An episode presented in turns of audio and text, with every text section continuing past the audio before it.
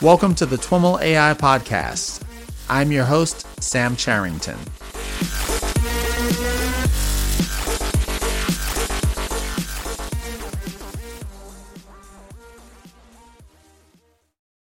And without further ado, we are ready for today's keynote interview.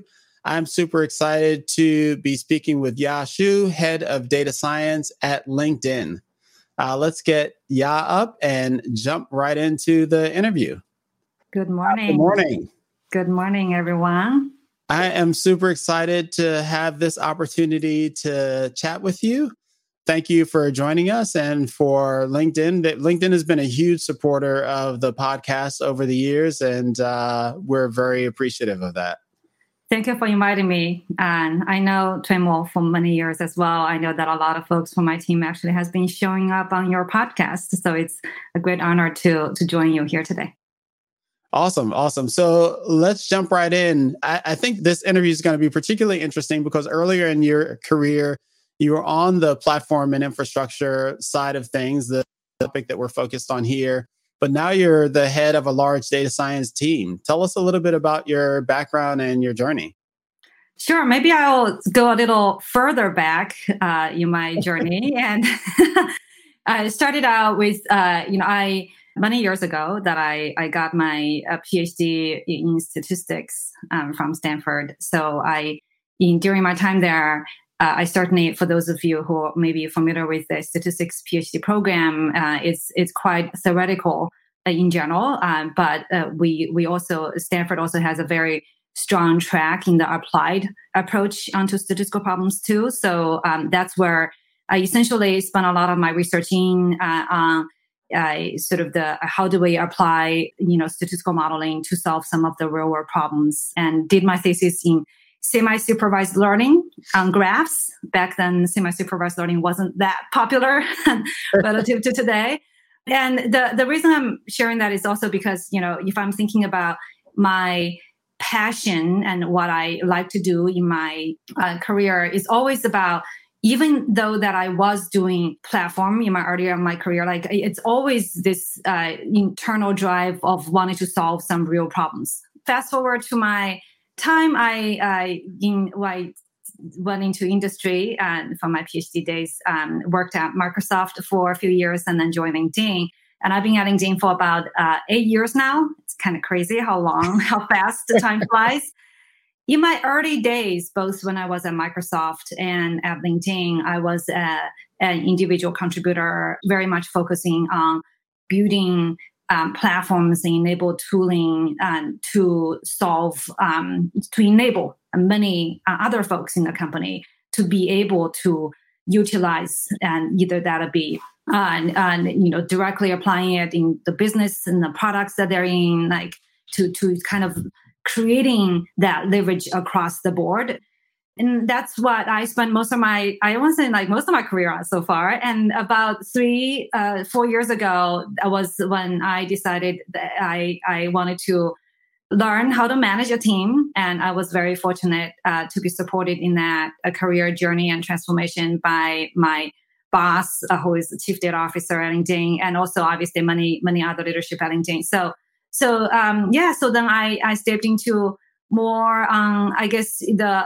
what you call application side of the world of uh, but certainly still very much working very closely with the folks who are building the platforms and maybe a little bit more at the customer side. But also at the same time i do have folks on my team who are working hand in hand with the platform teams uh, from the science angle to make sure that we have the right methodology we have the right approach and on how our platforms are enabling and solving you know the, the problems that we see.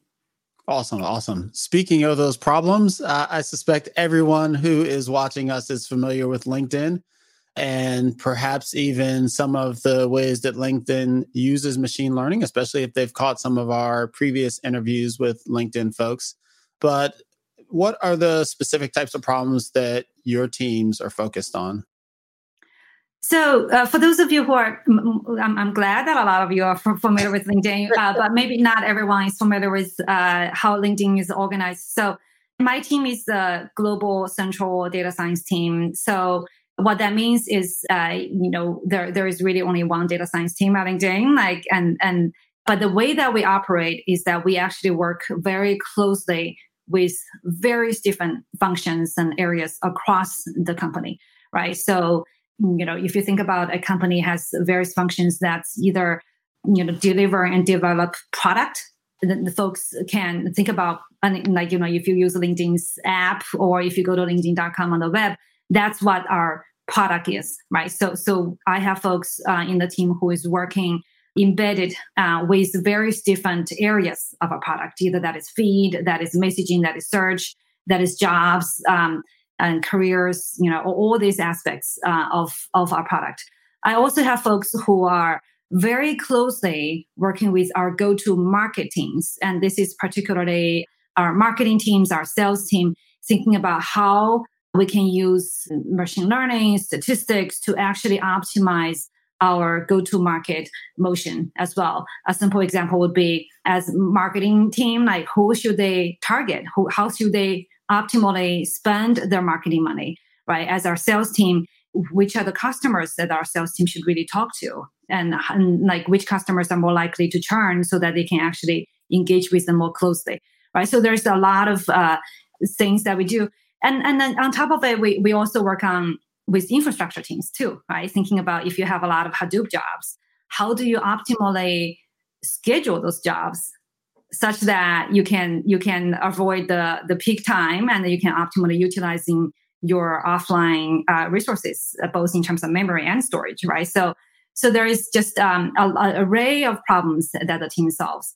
Um, and and then go, going to what i mentioned earlier is this uh, i also have folks who are focusing on more more horizontally again thinking about enabling right? So uh, folks who are focusing on developing experimentation um, methodology folks who are focusing on differential privacy that we can chat more later as well like folks who are more focusing on anomaly detection algorithms forecasting like you know things that is more horizontally enabling various different applications uh, that is happening um, again in the various different areas that i mentioned earlier Mm-hmm. Mm-hmm.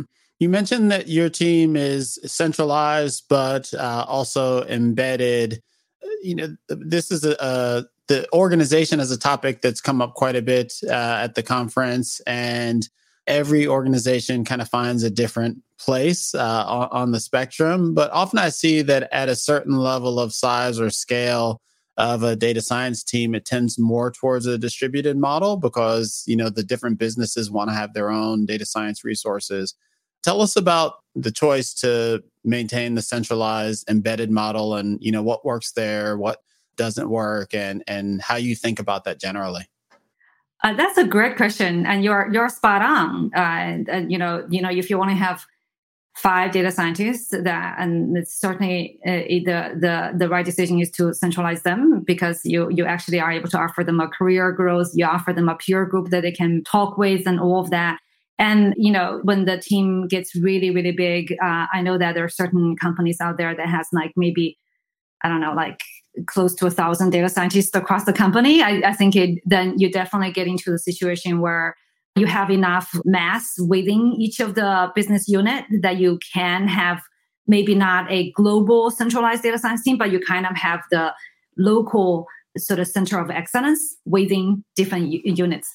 So at LinkedIn, we uh, we we have we have we're somewhere in between, right? In the sense that we my team is about 300 350 people, so uh, so sizable, uh, but but also at the same time, this goes into you know my experience on on both the platform side and also the application side is if you think about the the benefit of having a team that's in the central organization the benefit is the leverage right it's mm-hmm. that you you can put like for example i can put my weight behind what are the right tooling that we should be building for all data scientists. So where my team is sitting we have a because we have a broad view across all different applications we understand together collectively uh, what are the needs that we have from both the uh, the algorithm standpoint, methodology standpoint, from from the platform tooling standpoint, to be able to make every data scientist to be more successful, right? So you kind of have to like it, it, like establish you have a you know this this allows us to establish that it, that leverage across. But you can say on the other hand the the the downside of having a central team is the potential danger of you have this central team think that they are the uh, center of excellence sit in the corner and not really actually try to figure out what are the problems that's worth solving right? Like think about this right? I can come up with the best algorithm the best approach but you know i'm solving i could be solving the wrong problem. Then what's the use of that in a company right? Like if you are solving the wrong problem. I actually think the linkedin model works really well in the way that my uh, I have I have I have my team organized in the way that they are kind of like in their unit, and then they work very much embedded uh, with each of the product area or the business area they're working at, right? So so they pretty much you can think about them as in one foot in the uh, domain area they're working at, and one foot with the rest of the data science teams. So they are solving problems that is really business critical but also at the same time they get to enjoy the benefit of that knowledge sharing that leverage and, and like sort of that that strategic approach in how we are solving all these applications problems as well. Mm-hmm. having been on both sides of the the fence relative to platforms and infrastructure and application side of things what do you think makes for a successful working model between those two different teams? Where where do you draw the line between one and two? It sounds like you have some horizontal capability within your team? And how do you generally think of that aspect of organizing your team's work?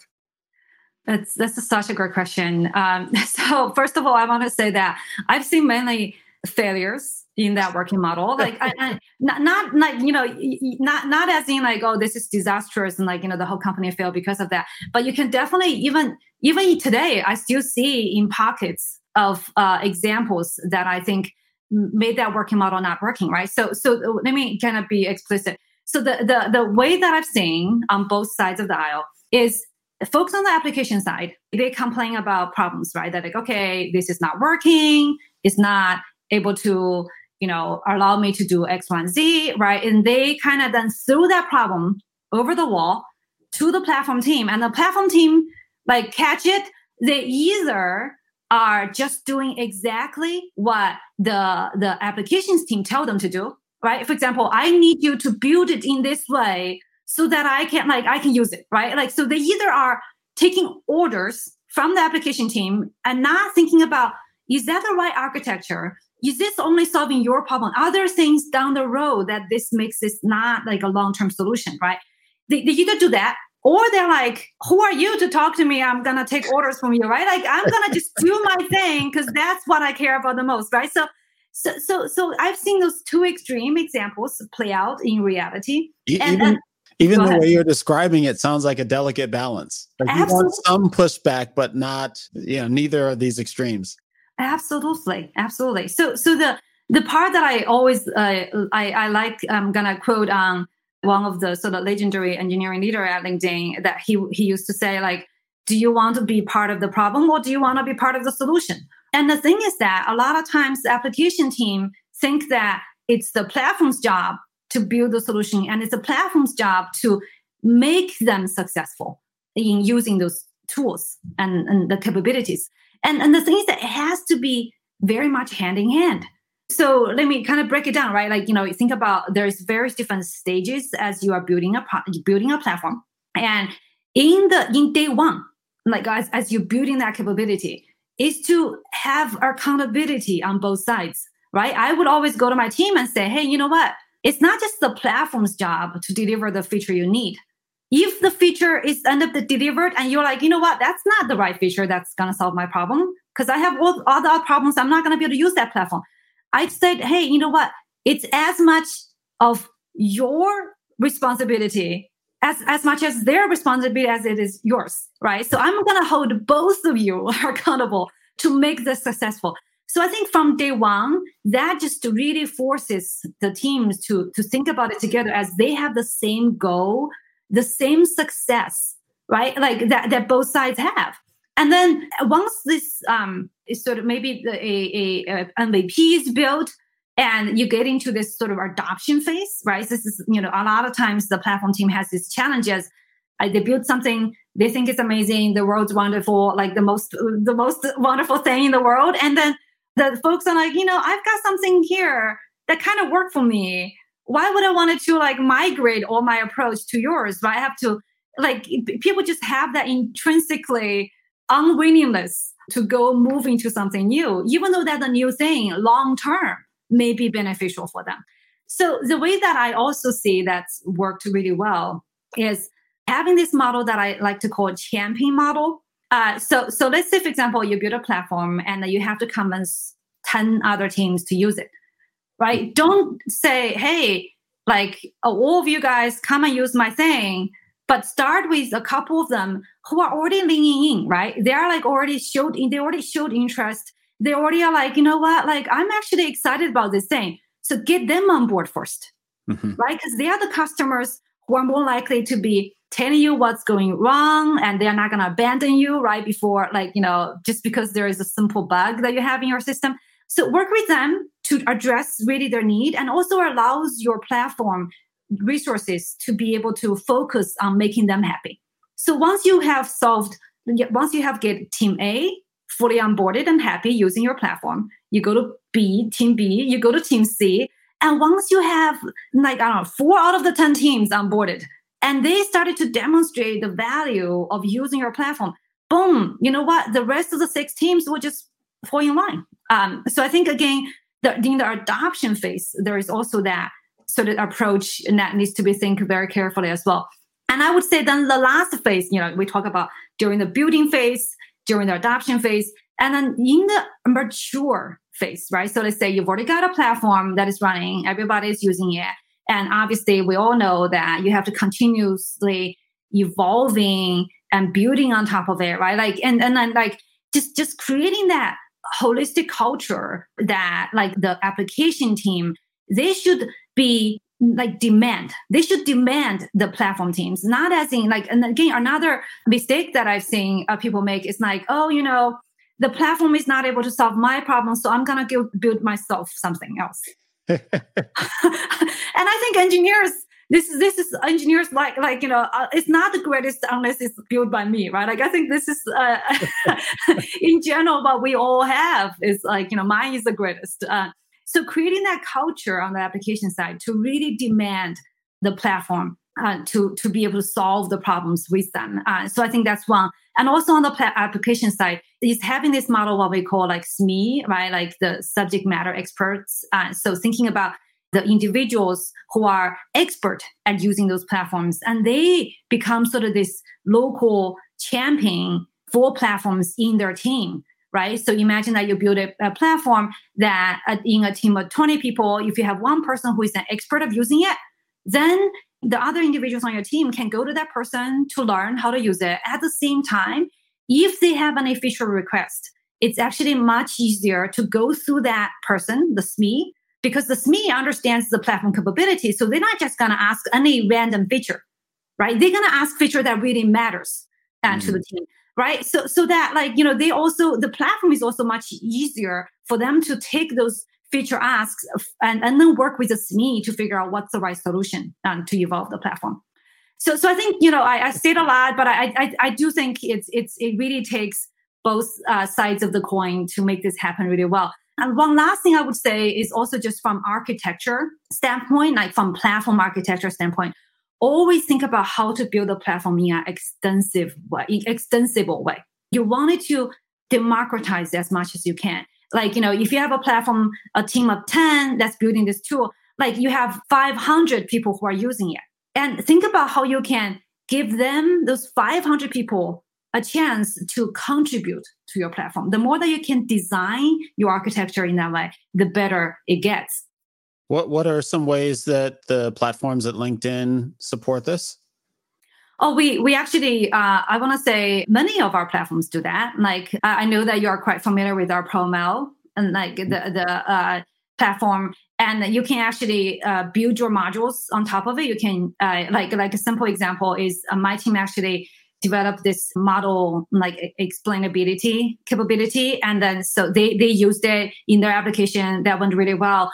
And they just kind of built it as an extensive module on the platform. So other people who wanted to use it, they can use it too. Mm-hmm. Right. Mm-hmm. Another example is our, we have a platform for anomaly detection uh, and forecasting. So you think about there, there can be use cases where the existing algorithms that we built into the platforms were not enough to detect a particular anomaly. So we actually again allow the application teams to then introduce their own algorithms on top of it, right? So you, there's always that you know the platform is focused on the core, but if the platform is architected in a way that allows that extensibility, uh, then you got all the 500 other people who is going to be working for free for you to make the platform better, right? Versus yeah. they decided, you know what, the platform is not able to solve my problem. Let me build my own. Yeah, yeah. Before jumping into questions and continuing the interview, I just wanted to observe that a lot of what you described about the relationship between the platform team and the application team would equally apply between your team and the business team that you serve, but just from the other direction. Uh, do you apply the same kind of philosophy in that relationship? Yeah, that's a really good uh, meta observation. Absolutely. I, I think the the part that I've always seen of organizations, how to help organization to be successful, is again for them to feel like they are really not working against each other. They are working towards the same goal, right? Once the folks really internalize our goal is the same, is to make this successful, then like everything just fall together. So I agree. I think that's a really good observation. Interesting question on this topic from Thomas in the in Q and A about avoiding quote unquote hero syndrome. You, you talked about kind of engineers always wanting to build it themselves. That's maybe related to this idea of hero sy- syndrome, but the team that kind of wants to be the team to, to build the platform and LinkedIn's maybe a little bit beyond this because you've got established teams that own platform. But have you seen early on where a new technology or idea comes around and different teams are kind of vying to be the one who builds and owns the official thing? I would say that I first of all I, I think it's uh, uh was it Tom who was uh, Thomas? yeah Thomas made that comment. I, I I feel very strongly agree with you that like you're avoiding the hero syndrome. And I there was once I heard somebody saying that you know in terms of which kind of talent they like they hire when they interview, what matters the most to them. That was like a startup founder, and his comment is like I'm looking for somebody who has a high IQ over ego ratio.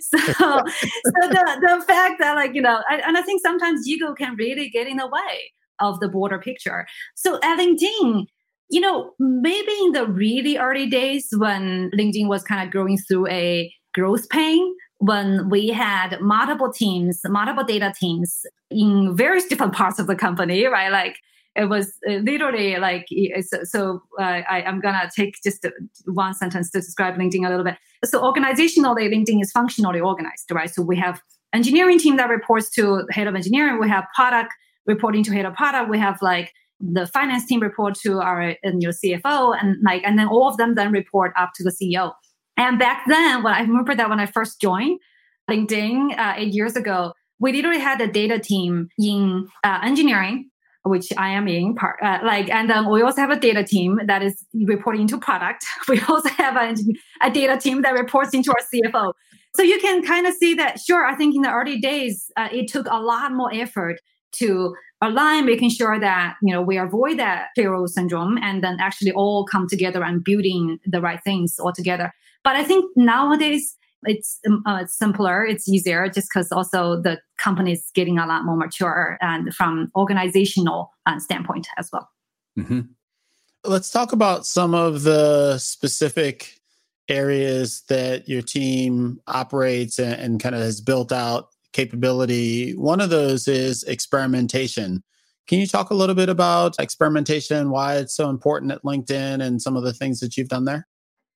Absolutely. So experimentation I, I, know sometimes that term gets used in various different ways you, you know uh, but i think that here you're particularly referring to sort of this randomized control experiment like a b testing uh, that that's also kind of another common term that people use so why is it important um, I, am I'm, I'm actually gonna first use a, a story to, especially I know a lot of folks in the audience are ML engineers. You you develop a lot of models. Um, when I first joined LinkedIn almost eight years ago, and, and like a couple months after I joined the company, I was pulled in into this discussion. And at the time, LinkedIn, just a little backdrop, uh, like we we didn't really have an experimentation platform, like you know running experiment was a little bit of spotty, like depending on like who you are, like you know whether you wanted to do it or not. Like then you kind of you know so so it wasn't wasn't a common practice in terms of our product development at all at the time. And so I was put into this discussion. Um, the discussion was that there was a experiment that was run on uh, launching a new um, machine learning model eight years ago. Like LinkedIn wasn't that sophisticated when it comes to machine using machine learning in product development yet. So think about, you know, the bar was low and then you got that model that that was uh, launched that was like amazing, right? Like, you know, you you looking at the the numbers coming from experiments, it was just like shockingly amazingly good result. Mm-hmm. And so the team went ahead and launched it. You know, back then LinkedIn was still a uh, independent. Well, it's still a um, standalone company. We were not part of Microsoft. So, so all these, uh, you know people watching those very closely because that if you have a, a 10% lift on revenue that's huge in terms of what translates into our financial numbers and then that goes into our stock price and all of that right so our finance team came and then they looking at it like wait wait a minute you launched this thing but i'm i'm watching the numbers in terms of our revenue but I did not see a tick. I did not see I in my time series, like I did not see that there is a gain in our numbers. Like, like that's not real. that's not real. so so what we had to do was we actually had to ramp down that experiment literally like think about like you know you got this wonderful feature. We have to ramp it down reverse it to actually then we saw in that time boom you can you can have a drop right? To to actually make everybody believe this is actually a great thing that we are launching that we're building. So so now think about fast forward to today.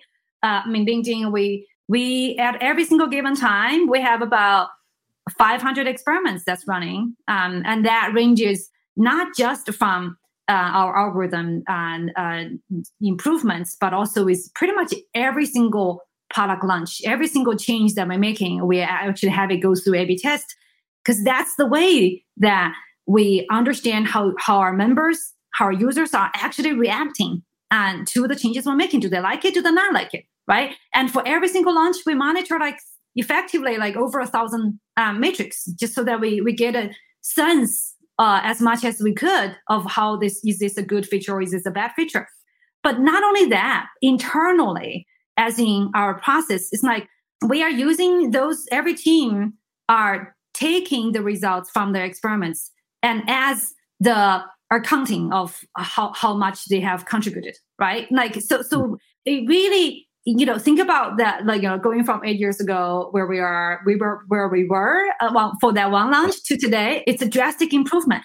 But but like the benefit to the company is is tremendous right? Because uh, think about over the time over the years why did we decided to invest more in ml right? It's because we realized wait wait a minute like you know the the it, it was a really good investment when we when we actually are focusing um, developing those algorithms that is actually able to bring a lot of upside to the business. So that you know translates into the right investment to the company for the company. Mm-hmm. And at the same time, like you know, there is also this culture that again going back to Thomas's question on this heroism, right? I think it's maybe I was a, a bit too harsh on ourselves. Like I think heroism is is everywhere. Like we would have this uh, maybe two product managers who are both thinking my idea of building this product is is better right? Like so they like nowadays instead of arguing with each other intuition against intuition like you know what? The conversation become very simple right? Why don't i just test it? Right? If i test it and it tells me that it's it's a better thing or maybe it tells me that my intuition is wrong i will learn something right? So it kind of really intrinsically changed this culture of maybe this heroism culture to this learning culture to this really data informed culture. So, um, mm-hmm. you, you mentioned something in there that was really interesting uh, that you measure the contribution of folks on your team based on their results from this experimentation platform. And if I'm understanding you correctly, it makes a ton of sense. You don't want to measure folks just based on model results in a vacuum because who knows what those actually result in in production. But then in production, if, if a model's in production for you know a long period of time, you've got all other kind of models and things happening on the site that are impacting the long term impact. And so tying their performance to the results in the experimentation platform is an interesting way to kind of isolate the impact of that one model. Is that the idea? Yeah. So, so first of all, maybe just make a small correction. I, I really, I don't mean as in, hey, when we are evaluating a, a engineer, like you know, okay. a, how how much like metrics did you gain? Like in in that in that sense, like I mean that I, I think a lot of time is thinking about in terms of the team, in terms of the area, like we have a goal, we have a target, and that target, let's say, is to improve matrix X by 5%. And then, like, whether this whole team, when I say team, I actually more like area. We talk about how LinkedIn is cross functionally um, collaborating together to mm-hmm. achieve that 5%. But did this area, did this line of business achieve that 5% and gain uh, on that metric? Like, you know, we we do keep, keep a very close eye on, like, you know, do, and then that is is measured against the experiments, right? Like mm. we add up all the gains that we have from various different experiments that we have to see uh, do we hit that goal. But in terms of obviously, in terms of individual yeah, the, the performance, the, that's that's there's a lot more that goes. There's into- a ton of issues there. The point was more that the experiment is an interesting way to isolate the real life impact of a model in a way that it's hard to do, you know, without exposing it to the real world. And when once it's exposed to the real world, for a long period of time, there are other factors that make it hard to isolate that particular model's impact. Definitely, definitely. And and I always think about when we're building models, you know, we obviously we have our utility function objective, and then you you train your model, you really try to optimize that. And we do our offline replay also to see, hey, you know, is this model actually we think that it's gonna improve CTR? Is it actually gonna be improving CTR? But all these are just I like to think about this as in like, you know, my boss used to say like intent versus impact right? So, mm-hmm. so you, your intent when you're building the model is to optimize, you know, towards that objective function, right? But did they really, right? That's where experimentation comes in because that is actually measuring the real impact of what your algorithm is doing. Mm-hmm. Another area that LinkedIn has invested quite a bit in is privacy, in particular, differential privacy. Can you maybe give us a, an overview of your team's work in that area? Certainly, I, I, think I think it should not be a surprise to everyone here that privacy is very, very important, and, it, and I believe it's actually one of the the biggest disruption that we will have. Well, disruption always presents challenges and opportunity at the same time, but like it, you know, thinking about from uh, you know the the regulation standpoint, which is you know the bare minimum that we we hopefully forces many of us to start thinking about this area more seriously, like GDPR, CCPA, even thinking about you know Apple's IDFA, right? Like you know all all this. Uh, this is sort of where it's not about if anymore, right? It's it's about really when. and obviously from from consumer standpoint it's it's a super super important area as well and and for those of you who are intrinsically very driven by uh, solving really challenging problems technology wise, like this is really also just an area that has tons of opportunities. So going back to your your question with regarding you know my team's work on differential privacy, uh, I want to first like maybe motivate a little bit because when we talk about privacy or data privacy, uh, it's it's a massive area, right? Like you know, you think about the, a, this is always, it's interesting of a, of, of a, a, tussle between, you know, even just the, the, the term data and privacy, right? Data, think about what data does. We use data, we extract information from data. That's what, like, that's what data is for to data scientists and to ML folks. And then you got privacy. Privacy is really about how to prevent sharing information, right? Like, so you got both, you wanted to extract information, you, you got the other pool that you wanted to actually sort of stop sharing information. So it's it's kind of that that interesting uh, tussle between the two. And we talk about like you can introduce privacy by um, to some extent, right? Think about a lot of what GDPR is doing. Say, hey, you know, this PI information, like we should anonymize it. right? And then you got a lot of this algorithm that's there as well, right? Like k anonymity, like, you know, all this that is able to do certain level or different levels of anonymization. But that's not enough, right? Because if you think about uh, there's I remember stats from uh, research several years ago that among a U.S. population, 87% of U.S. population, if you know their birthday, zip code, and I think the other one is like uh, gender. Uh, I, I think it's yeah, birthday, gender, and zip code. Then you will be able to know who they are. Like you're gonna pin down who they are. So so that just says how challenging it is to do privacy well. So coming back to like differential privacy, yeah, it it's really uh, has become a more of a gold standard for how we preserve uh, privacy in, in data um, the concept of differential privacy is very simple, right? So what, what it really says at a high level, right, is uh, what you can learn from the data should be the same with or without a single person's information as part of it, right? So so think about if you are learning a distribution from a huge data set, right? And let's say you you learned about a distribution, it's a, it's a curve, right? And then mm-hmm you take one member or one user's information out of that data set. And then you learn that you use the same algorithm, you learn another curve. These two curves should be very, very close to each other, right? So this is where what we call like should be the difference should be epsilon, right? Should be should be very small. I, I had to throw the epsilon number there. And and then so so if you can that's differential privacy guarantee. So if you have an algorithm that is able to meet that criteria, you know it's guaranteed to have differential privacy and it's you know then i'm not going to go into a lot of theoretical details but then it comes with a lot of benefits you can the, the additive and all of this right so so we have uh, very heavily invested into and, both i mean ultimately like you know we wanted to apply differential privacy in um, the the way that we use data across the board. We uh, we actually have uh, introduced it in our ads reporting. And think about like you know the reports that we give to our advertisers uh, that that we apply differential privacy on top of it. When we share our data um, externally uh, to public um, like for example what are the what are the companies that are hiring? Like what are the skills that's training like all this we actually also apply differential privacy before we share the data externally just so that we we can really make sure that we put our members and customer first and, and then so that there's no chance and that their information will be leaked or would be under this sort of you know there's a bunch of attacks that people can do to back engineer the individual information uh, and under differential privacy this just guarantees that there's no such a way that there's no such risk mm-hmm. Mm-hmm.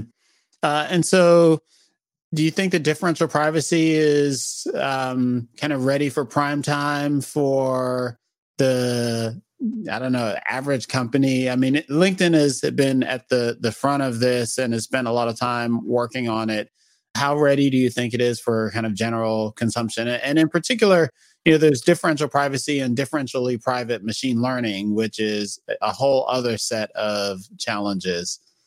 Yeah, that's a great question. I, I want to say uh, there. Are, I, I want to say it is ready. Uh, I'm going to be bold on that one, right? Like, uh, so, so first of all, we all know census actually like census is using differential privacy mm-hmm. now. So so if census is using it I, I think you know everyone else should be using it. And and on top of it i do also think that there are uh, a lot of open sourced uh, capabilities that's out there already that like microsoft has this big open source differential privacy solutions out there. I think google also has some.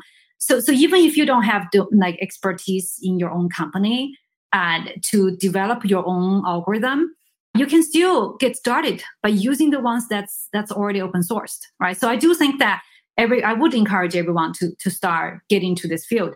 And on the other hand like you know are there challenges of building those solutions and applying those solutions? Yeah absolutely. Like i have to say like uh, one one challenge that we see very practical challenge is how do you think about you know we talk about this difference between the two curves, you learn the epsilon. Like, how do you choose it, right? How do you choose epsilon? Because that is going to indicate the trade off between the utility and the privacy, right? That you like, who who's going to decide on choose, like, what's the right epsilon for your company, for your application, right? So that's a very practical challenge that the company has to face. The second one is also the a lot of when when people think about differential privacy, they think about okay, you got data, you add a bunch of noise to it, mm-hmm. and then you can forget about the rest, right? Like everybody knows how to add noise, like it's to, to data. it's, uh, That's the easy part. It's the easy part. It's a easy part. You can choose a Laplace noise. You can choose Gaussian noise. You can just like you know all this. But but the hard part is actually depends on the application, depends on the query. Like different differential privacy algorithms, even though that they could all meet the differential privacy criteria, so they are all differentially private uh, algorithms, but they can actually have a different information loss in the process. So let's say, for example, you have a you have a query. If you apply the noise at the very uh, initial step, top of the funnel, right? So you what what when you go through this whole query, what you get is, is, there's very little information. So if you turn a data into white noise, then there's no point of having that data to begin with, right? So the, the challenge of differential privacy is also there needs that sort of this expertise when when in especially in some applications to come up with the mm-hmm. right algorithms that you can actually preserve privacy but also preserve the utility of the data mm-hmm. itself as well. Yeah for more on this i'd refer folks to the interview that i did the interview was just over a year ago at NeurIPS in Vancouver with Ryan Rogers at LinkedIn on the way that differential privacy was applied to this problem uh, that you call the top K problem. Uh, and we go into a ton of, of detail there. In our last few minutes, I'd love to hear about the some of the tools that and, and platforms that kind of give your team leverage at LinkedIn. Well, I'm. I hope I made it bluntly obvious that I'm a big fan of platforms in general. so, uh, you know, we have a actually a sister team uh, that to me uh, that they really focus on building a lot of the data platforms and for again not just my team right like thinking about like the, the rest of the company uh, as well so i would say a few of them that has been super critical um, one uh, I've already mentioned about experimentation platform, right? Because that's really the more the easier that you make experimentation process to be, the more people is going to be using it, and then the more data driven that the company will be, and then that would have a cascading impact in in how we are investing as a company and the kind of people that you attract and all of that, right? So I think experimentation platform. Um, and second of all uh, is certainly our machine learning platform uh, that uh, you know a platform that is able to both thinking about how to you know if i think about any field is how fast different fields has evolved over the past few years like machine learning area is definitely that's like literally you, you got every time every day you open up you know a, a research journal you, you will see something new that some people has developed that mm-hmm. works better than what happened you know yesterday so thinking about the platform is building a way that is able to be extensible, that is able to evolve with the industry, with the field. So super critical that as well. Like and again, also how, how do you seamlessly transition between online and offline? So a lot of really uh, uh, good problems in that space, and certainly my team uses that uh, as well. And uh, the other platform I would say is our uh, like a platform that devoted to metadata and search and discovery, right? So thinking about you have a lot of various different data constructs or data assets, right? And like when I, like a metric is a data construct, a model is a data construct, just any data set is a data construct, a feature that goes into the model is a data construct. And when you start to be really very data focused as a company, you got all these data constructs and data assets that lies around. And how can you make sure that they can be leveraged by many people. How can you make sure that you know if there are issues on them that we actually have a way to identify them? Like so having this almost like a catalog of all these data assets in the core of many other applications is really really important um, as well. You know what you're referring to? Uh, it's data hub. We call it data hub. data hub? Okay. Yeah. So like you know you can also think about like how does the all these data constructs relate to each other right? Mm-hmm. One big challenge that I'm sure for a lot of the data developers here is like, you know, you got you got a data, maybe that fits into your model or fits into some other, you know, things that you're doing. You have no idea where the data come from. right? And then over time, this data may deteriorate, this data may change because of five steps ahead, like, you know, like in the chain, in the lineage that it's creating that problem. So having again like a tool, a platform that is able to providing that lineage, it just really uh, I cannot say uh, I cannot understate how important that is. And then we also have a platform that is able to help us uh, do uh, anomaly detection, forecasting, and root cause analysis as well. Right when something goes wrong with the data, like what caused it, and then why. I mean, first of all, to be able to detect it, we we know, for example, like models in like features can have a distribution shift for many reasons. I could have a bug in my product. All of a sudden, the telemetry, the tracking is off, and that fits into my model automatically. And then the model turned out to be not performing anyway, anymore. And like being able to monitor at every step of the funnel uh, is also obviously very important to model development, to to you know matrix development, all of that as well. And then since you mentioned Pinot, I'm also gonna uh, you know I'll touch on that one as well. Pinot is our distributed OLAP storage that uh, we have developed ourselves at LinkedIn and open sourced uh, several years ago. That is really able to provide scale of. I mean, think about the scale of data that we operate at LinkedIn. Like that is able to allow us to be able to both serve online use cases. Uh, for example, if you go to LinkedIn uh, on the site, a lot of the an- analytics that's on the page are powered by Pinot in the backend and it allows us to do internally uh, able to do uh, our OLAP uh, on, on it as well. So super powerful. And we talk about differential privacy. We also are able to build a meteor on top of Pinot so that we can have all the use cases that's already in Pinot that then be able to easily onboard into the differential privacy uh, capability as well. Awesome. Awesome. Well, We've covered a ton of ground in this conversation, but it's time to wrap up. Yeah, thanks so much for joining us this morning and sharing a bit about what you and your team are up to at LinkedIn. Thank you so much for having me, and I really enjoyed that conversation. Same here. Thanks, yeah. All right, everyone, that's our show for today. To learn more about today's guest or the topics mentioned in this interview, visit twimlai.com. Of course, if you like what you hear on the podcast, please subscribe, rate, and review the show on your favorite podcatcher. Thanks so much for listening, and catch you next time.